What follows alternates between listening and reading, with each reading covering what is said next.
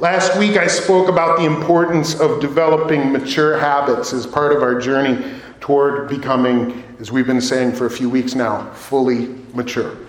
Mature habits, what do I mean by that? Well, I told you, I mean the kind of regular disciplines that help us develop spiritual maturity. And the Bible warns against the dangers of failing to develop mature habits. That's what I talked about last week. Today, what I want to do is just kind of flip the coin. Instead of focusing on the warnings for those who ignore the process of developing mature habits, I, I want to flip the coin, look at the other side. I want to show you what the Bible has to say about the blessings we reap as we do develop mature habits. And in order to do that, we're going to take a look at an event in the life and the ministry of Jesus. The first year or two of Jesus' public ministry was marked by a lot of popularity and relatively little opposition. This was the time when, when Jesus would, would draw big crowds. Going out to hear Jesus speak, if he came into town, going to hear him was, was the fashionable thing to do. He had a lot of fans. There were plenty of people who would gladly cheer for him. They would say all sorts of flattering things about him when he came into town. But Jesus knew that in many cases, their words were empty. And so the Gospel of Luke records him saying this. I'm going to read to you just three verses from Luke chapter six, beginning in verse forty-six. Jesus asked the crowds, "Why do you call me Lord, Lord, and do not do what I say? As for everyone who comes to me and hears my words and puts them into practice, I will show you what they are like. They are like a man building a house who dug down deep and laid the foundation on a rock. And when a flood came, the torrent struck the house and could not shake it because it was well built." If you're familiar with this passage of Scripture, you'll know that he goes on in his metaphor, but we're just going to go only that far today and, and consider this description he gives us of the one who hears the words of Jesus and puts them into practice. Doesn't just hear them and say, "Yep, good job, thumbs up, like." No, the one who actually puts those words into practice, the one who does what Jesus says. This is his picture. He says, "You're like a man who built a house and dug down deep, made a good foundation for their home, so that when the rain, when the floods, when the torrent came, the house stood because," and I like the way he puts it, "it was well built." Well built. I read this week from a, a research study done by the Pew Research Group in two thousand twenty-two. So this is just one year old. This data is just one year old. According to this research study, sixty-nine percent of U S adults say that it is very, emphasis on very, very important to vote in elections in order to be a good member of society. Let me give you a, a kind of a broader understanding of how the, the study worked. They gave people choices and asked them, you know, check which one matches how you feel when it comes to being an important, uh, a good member of society. Is it very important to vote in your elections? Is it is it a little important? Is it is it eh, not all that important, or is it not important at all? And sixty-nine percent of U S adults surveyed indicated that voting in elections wasn't just a little bit important. They went all the way to the top. They said it's very important to vote in elections. sixty-nine percent of, of, of U S adults. That was just a year ago. You may recall that in twenty twenty-two, we had midterm elections. Pew Research, the very same outfit, did a survey on our midterm elections and found that only forty-five percent of eligible voters actually voted that year. Isn't that amazing? sixty-nine percent of people said it's not just a little important, it is extremely important, it's very important. And that very year, only forty-five, but less than half actually participated in the thing that we all said was very, very important to do. Why the gap? Why the gap? Uh, statisticians call it response bias. It's one of those things that makes survey results so hard to interpret. It's one of those things that drives politicians and their supporters crazy. The fact is, people have a habit of saying one thing, but doing another. And sometimes that happens because we bow to the social pressure of saying that things are important, but following through with what we've said is, is problematic or inconvenient or not really at the heart of what we truly, truly believe. And here's the thing, Jesus knows that about us. He knows that it's relatively easy to get people to say something, but he also knows this. He knows that habits reveal deeper truth than words do. Saying something, you know, that, that's one thing, but habits, that reveals a, a, a deeper truth. Habits reveal deeper truth than words do. Jesus' own words expose the hypocrisy of claiming belief without developing mature habits. Uh, he says, y'all have been calling me Lord.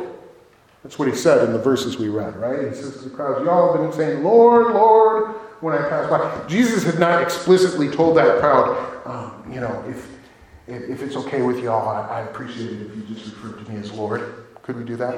Could we do that? Should I consider that as pastor here? Heretofore, instead of Pastor Dan or Dan, would you, would you mind just calling me Lord? Everybody okay with that? Sue, are you good? Jesus hadn't asked them that. They, they had taken on that moniker them, themselves. And he says, look, I need to point something out here. I've been here preaching all afternoon, and you all say, oh, Lord, Lord, Lord, this, how come you call me Lord? Now, Lord, what does Lord mean? Lord means I'm the master. Lord means I'm in charge. Lord means I'm sovereign. We do what I want, not what you want. That's what the word Lord means. So how come you all call me Lord and nobody's doing what I said? There's a little hypocrisy in that, isn't there? There's a little, there's a little response bias in that. We see that gap in between what we say and what we do. Now remember, Jesus is a popular figure at this point. It wouldn't always be that way, but at this moment in history, in his ministry, in many circles, hanging out with Jesus was very much in vogue. He was a, a curiosity. He was a novelty. And events like the one where he spoke these words, they were trendy. It was a place to be seen. It wasn't hard to find folks who were eager to verbalize their support for Jesus. But Jesus is trying to show us there is something deeper. There is something more profound than just verbalizing our support. There's a deeper truth that we can experience. And it comes only through the formation of mature habits. I, I, I kind of want to highlight something uh, that might sound a little bit odd to you if you've never really considered it before. In the religious tradition, in traditions such as our own, we tend to put a whole lot of emphasis on the things that we believe and the things that we say. Let me give you a few examples. We talk about being saved when you believe in Jesus. We talk about making a verbal confession of faith, which means say the right things about your belief. If we have a church service and there's an altar call at the end, you might come forward and meet somebody at the altar who will say, do you want to become a Christian today? If you do, repeat these words after me or say this prayer and you can become a Christian. A lot of emphasis on what we say and what we believe. Now, most of those things are, are, are fine, and I don't mean to suggest that they're harmful in and of themselves, but it is worth recognizing that that's not how Jesus typically talked about the change that occurs when we come to faith in him. Because his classic call was not believe me or agree with me or repeat after me. No, Jesus said follow me. That's what Jesus said. He said follow me. In other words, Jesus said go where I go and do what I do and make mature habits out of living the way that I have lived. About twenty-five years later, Jesus' earthly brother, James, would put it this way. He would write, what good is it, my brothers and sisters, if someone claims to have faith but has no deeds? Faith by itself, if it is not accompanied by action, is dead. Now, Does this mean that what we say or, or what we believe is, is irrelevant? That, that all religion is equally valid because it's nothing more than the particular flavor or window dressing that we put over our good deeds? Does this mean that being a good person is all that actually matters to God? Well, of, of course not. As we talked about a few weeks ago, the development of accurate theology as we grow into mature minds is a very, very important thing. It's just that it's not the only thing. Good theology on its own cannot make us fully mature. And Jesus is saying there's a blessing in living a life that is committed to digging down deeper, in not merely being a fan, but being a follower. There's a blessing in fostering the mature habits that Jesus demonstrated for those who would follow him. And the challenge, of course, is that developing those kinds of mature habits is, is a difficult process. It requires a lot of hard work. We talked about that last week, but as I've said, this week is, is for the encouragement. Are you ready for the encouragement? There, there were more people to hear the discouragement last week. I, I think I scared them off. But you, the faithful, the remnant, have returned to hear the encouragement. Are you ready? Because here it is. Here's the encouragement. We weren't meant to be giants of the faith in just one day. Can everybody just relax for a moment? You weren't meant to be a giant of the faith in one day. Our greatest achievements in the kingdom of God, they take a lifetime, not an afternoon. And in order to build something great with our lives, we have to begin by addressing just the little things, the little things. There's a starting point here, and, and Jesus gives that to us. My father-in-law had an office in downtown Chicago where he worked in the nineteen seventies, and he used to tell us that from the vantage point in his office window, he was able to watch the construction of the Sears Tower from, from beginning to end. The Sears Tower, uh, they began construction in, in August of nineteen seventy. But for ten months, all work was done below ground. ten months, the first ten months of construction, everything took place below ground level. As a matter of fact, the first beam above ground level wasn't put into place until June of nineteen seventy-one. And so what that means is that the structure that would become the world's tallest building wasn't even a foot high for nearly a year. Isn't that interesting? Imagine, imagine you had the opportunity to visit the construction site during that time. Imagine you had heard that engineers in Chicago were building what would become the world's greatest, tallest building. Imagine that you knew that it wasn't yet complete, but this was the goal. This was the vision. This building is going to be the biggest building on the planet, the tallest building on the planet. And they have been working at it already for six months. Or for nine months. Imagine what you would have thought about it, what you would have expected that to look like. Now imagine you arrive at the construction site. Now imagine your disappointment when you find out that the whole thing is still no taller than you are. Jesus' audience had no reference point for the Sears Tower or construction of skyscrapers in general, but Jesus' story essentially paints them the same picture. The man who wanted to build a great house had to begin by digging deeply into the ground. Growing up requires digging deep. The things that measure biggest and most impressive in our eyes, these things get their start as nothing more than a relatively small mound of dirt next to an unimpressive hole in the ground. Maybe this is a better way of putting it. Big victories must begin much smaller. Big victories must begin much smaller. One of the most famous stories in the Bible is the account of David's battle with Goliath. David's probably no more than fifteen years old when the battle takes place. And his only real-world experience at that moment is as a shepherd, which doesn't seem to be terribly relevant for battling to the death with a trained warrior more than twice your size. You know, hey, no problem here, folks. I used to take care of sheep. But David feels like his experience is relevant. As a shepherd, he had no doubt spent countless nights out in the field with the flocks, and he calls upon that experience as he prepares to fight Goliath. In First Samuel chapter seventeen, verse thirty-four, David, preparing for this battle with Goliath, says this. He says, when a lion or a bear came and carried off a sheep from the flock, I went after it, and I struck it, and I rescued the sheep from its mouth. And when it turned on me, I seized it by its hair, I struck it, and I killed both the lion and the bear. And now this Philistine is going to be like one of them. He goes on to say, the Lord who rescued me from the paw of the lion and the paw of the bear will rescue me from the hand of this Philistine. You see, David was confident about facing a great warrior because he had already faced a lion and a bear. And we can presume that before he had faced the lion and the bear, there had been coyotes, there had been foxes, there had been rabbits, and maybe even a few particularly brash ground squirrels.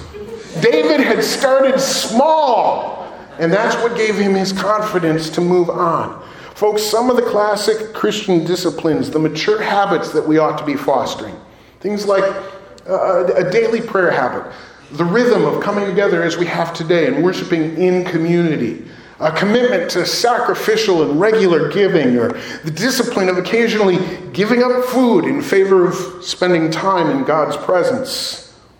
These things aren't flashy for the most part. They might not seem to matter on their own. In the grand scheme of life, these are small things. They don't seem to have the potential to change the world. They are no more than rabbits and foxes with maybe the occasional bear or lion mixed in here and there. But what we don't always realize is that they are preparing us for the giants that we can't yet see. They are preparing us for the battles that we don't even know are coming. They are the small things that pave the way to much greater victories. And those who have been faithful in developing mature habits need not be afraid when giants come calling. That's my favorite line that I wrote in my notes today. Can I, can I say it one more time? Because I, I want that. Let's... Woody, we're going to edit this out and post. We're going to put it on Twitter. We're going to do everything. Okay, are you ready? And scene. Those who have been faithful in developing mature habits need not fear when giants come calling. And that's because mature habits fill us with great strength. A mature habit A series of mature habits, a lifestyle committed to fostering mature habits. This is going to fill you with great strength. The story that Jesus told us said that the torrent that struck that house could not shake it. And we asked the question, well, why not? And he says, because it was well built. It was filled with great strength. The blessing of strength was a direct result of the builder's great discipline in construction. I had a dentist appointment this week. Yeah, I did. I did. I did. It was a fun time. I had no cavities. I had no problems. Actually, it was uncomfortable. It was fairly uncomfortable, and I'll tell you why. Uh, the the polisher that they use on your teeth, you know, you get to pick your flavor, and then they use that, that polisher. Um, it tickles my mustache. And so the, the dental assistant was, was polishing me up, and I'm lying in the chair and my legs kind of going, you know.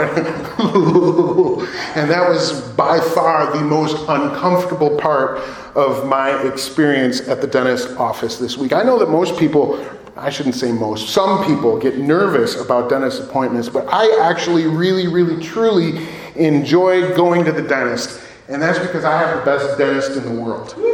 Yeah, yeah, I do. She's awesome. And I hear her husband is capable. Um, so if you're looking for a dentist, you can talk to either one of them.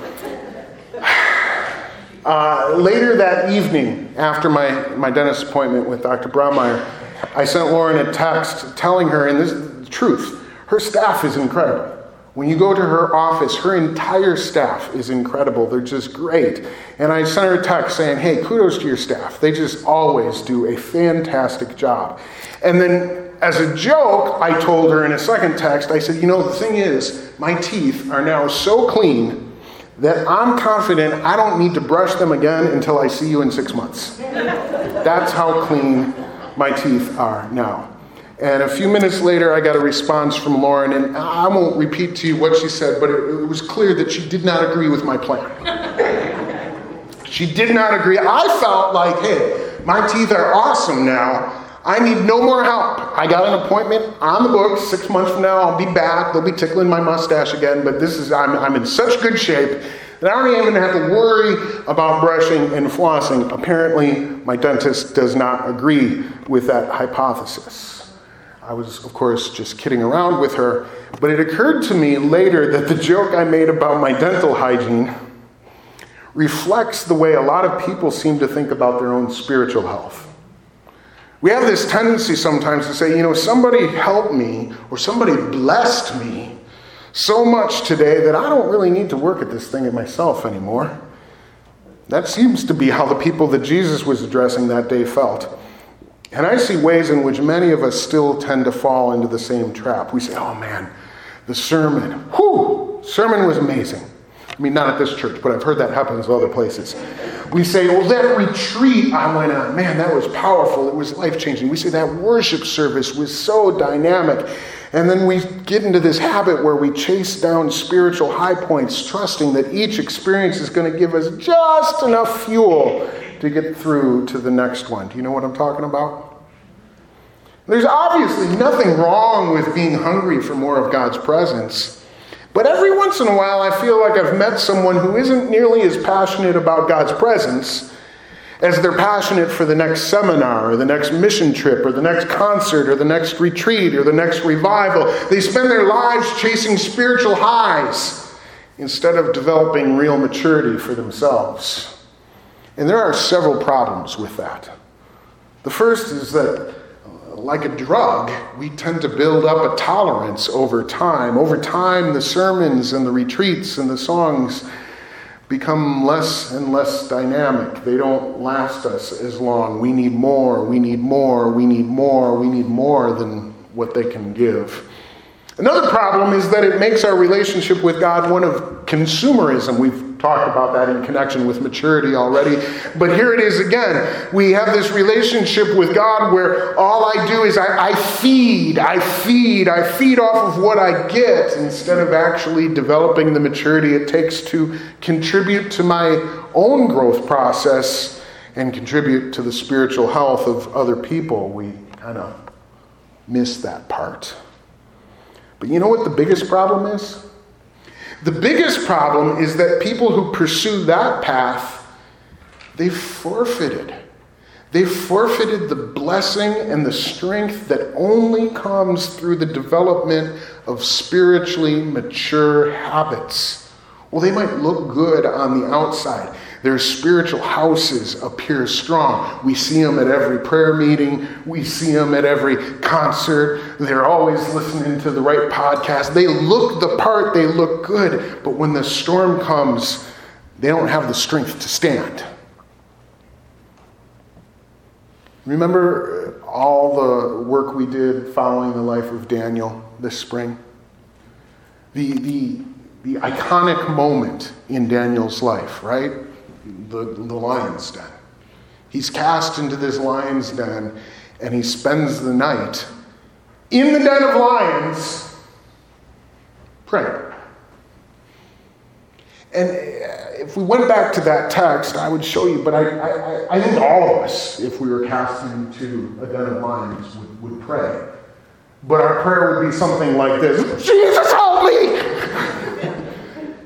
And we get the sense in the text that that's not how Daniel prayed. We we get the sense that Daniel was put into the den of lions and he knelt down and he spent time in God's presence as the angel of the Lord walked around him and shut the mouths of the lions. We get the sense that this, you remember he was about eighty years old at the time that this, eighty, no offense to anybody in the room who's eighty, I'm just like, I'm still impressed by that.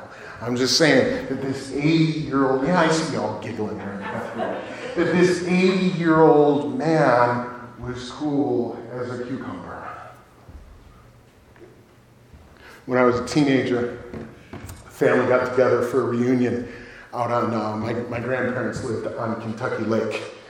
Mom, Aunt Jo, Dane, you were there. Do you guys remember when we rented that pontoon boat and Grandpa was in the back of the pontoon boat? My, my grandpa had had a, a tracheotomy, is that what it's called? So he breathed out of a, a hole in his throat, and one of the rules for living with a tracheotomy is don't take a bath. And we were on this pontoon boat, and Grandpa was sitting in the back of it, somewhere near eighty years old at that point, eating an apple. And all of, of the aunts and the uncles and we, the grandkids, were, were on the boat. We were jumping off and swimming and doing all sorts of things. And at one point, and let me just say this is still a matter of great dispute in, in family lore, but somebody, somebody, too many somebodies walked to the front of this pontoon boat, and the front of it dipped down, and you could almost hear the old siren from the submarine movie, dive, dive, dive, and the whole front of the boat just started playing under the water. And here's Grandpa in the back of the boat, and we all, like, and there was this mad dash for the back end, and I think some of the grandkids already abandoned ship, and there was a camcorder that was destroyed in the moment, and the end of the story is that the boat did right itself and went back up, but for a second or two there, it looked like we were about to go right down. And Grandpa sat in the back of the boat, eating his apple. And when we had studied, somebody said to him, you know, Dad, I'm sure it was you, Aunt Joanne, Dad, what on earth were you doing in the back of this boat eating an apple moments away from your ultimate demise? You know, we're in the middle of the lake. There's going to be no saving the man if we go down, right? And he said, well, it was a really good apple. And I figured if this was it, I, I'd really like to finish the apple. That's my picture of an eighty-year-old man in the crisis of his life, just cool as a cucumber, right? I don't know if there were any apples in the den of lions, but back to Daniel, eighty years old, hungry lions, uh, a sentence of execution on his head, and he's lowered into the den. And he says, you know what? I'm just going to spend time in God's presence, and I'm going to pray. How? How was he able to do that? It's because before that, before the den of lions was ever even in play or in question, Daniel had the strength to be at peace and to pray from his room when the king said it was illegal. Just to be at peace and to pray. King said it's illegal. King said you're going to be executed if you're found out, but he just knelt in peace and he prayed. How? I'd be a wreck. Well, it's because before that, he had the strength to be at peace and pray when his life was in ruin. Come on, kid, we're dragging you off to Babylon. Okay, I'm going to be at peace and I'm going to pray about this. How was he able to do that? Well, it's because before that, a little boy back in Jerusalem developed the habit of daily kneeling down, putting his heart at peace and spending time in the presence of God. Throughout his life, his mature habits, Daniel's mature habits, were the vessel that God used to strengthen him. And nothing really changed in the lion's den, because nothing needed to change in the lion's den. His strength there in the den was the cumulative effect of all of the mature habits that he had developed throughout his life. I had a good trip to the dentist this week. It's because I brush and I floss my teeth every day. There's no individual act that made my teeth strong. It's not like one day I used the magic toothpaste. No, it's because every day I brush and I floss. It's the cumulative effect of small, consistent disciplines. And with all due respect to Doctor Lauren, it doesn't really matter how good my dentist is. The blessings of strong, healthy teeth are mine because of the habits that I've developed. I hate to say this, but let's apply the lesson. The blessings of a strong spiritual life are not a product of how good your pastor is. It doesn't matter how anointed your worship leader is, or what podcast you listen to, or what books you read. Those things might bring you occasional moments of encouragement. It's good to go and get a cleaning twice a year, right? We like those things, but that's not what makes you strong. No, the Holy Spirit is working in your life to make you strong through the mature habits that you develop in your own life. Focus on that, and when the torrent strikes, you will not be shaken. Let's pray. Holy Spirit, we just talked about the work that we expect you to do in our lives. According to the Word of God, according to the words of Jesus himself, it's these wise decisions, these mature habits, these good and life-giving disciplines in our life, through which you give us the strength to stand when the torrent strikes. I have a deep sense that everybody in this room identifies well with when the torrent strikes. We've all had that experience, or those experiences. Some, God, Some of us are living through the storm right now. Many of us have the sense that this might not even be the last storm that we'll face because, well, that's how the weather works. The rains come down, the flood waters rise, the wind batters. Jesus, you said it well, in this world we will have trouble. God, what wisdom there is in praying not for an absence of trouble, that which you've already said you're not going to do for us, but praying instead that you would give us the discipline to develop the mature habits in our lives through which you can make us strong, so that when the storm comes, not if, but we know it, when, when, When the storm comes, it's your strength in us that will allow us to stand. Lord, my prayer is for those who are in this storm right now. All this academic talk sounds good enough, but when you're in the thick of it, well, you're in the thick of it. Lord, I pray that you would help us to find shelter in the storm, even as I pray that you would help us to find strength in the storm. I pray, Lord, that you would help us. Even if we need to begin now, you would help us to anchor ourselves to the rock. That you would help us to dig deep, that we might be able to stand tall. That you would give us, Lord, the grace in finding that good foundation in Jesus. Lord, I pray that the wind and the rain would come to a swift end. But Lord, until it does, we stand on the rock.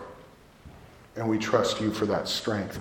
God, for those of us who might be in a season where actually things are going pretty good. I just got out of the dentist's office. She said my teeth are clean. I don't even have to see her for another six months. Lord, we rejoice in those moments. Thank you for the blessings of good reports. Thank you for the blessings of gentle breezes and smooth sailing in life. Thank you, Lord, for that grace that comes. And it does come.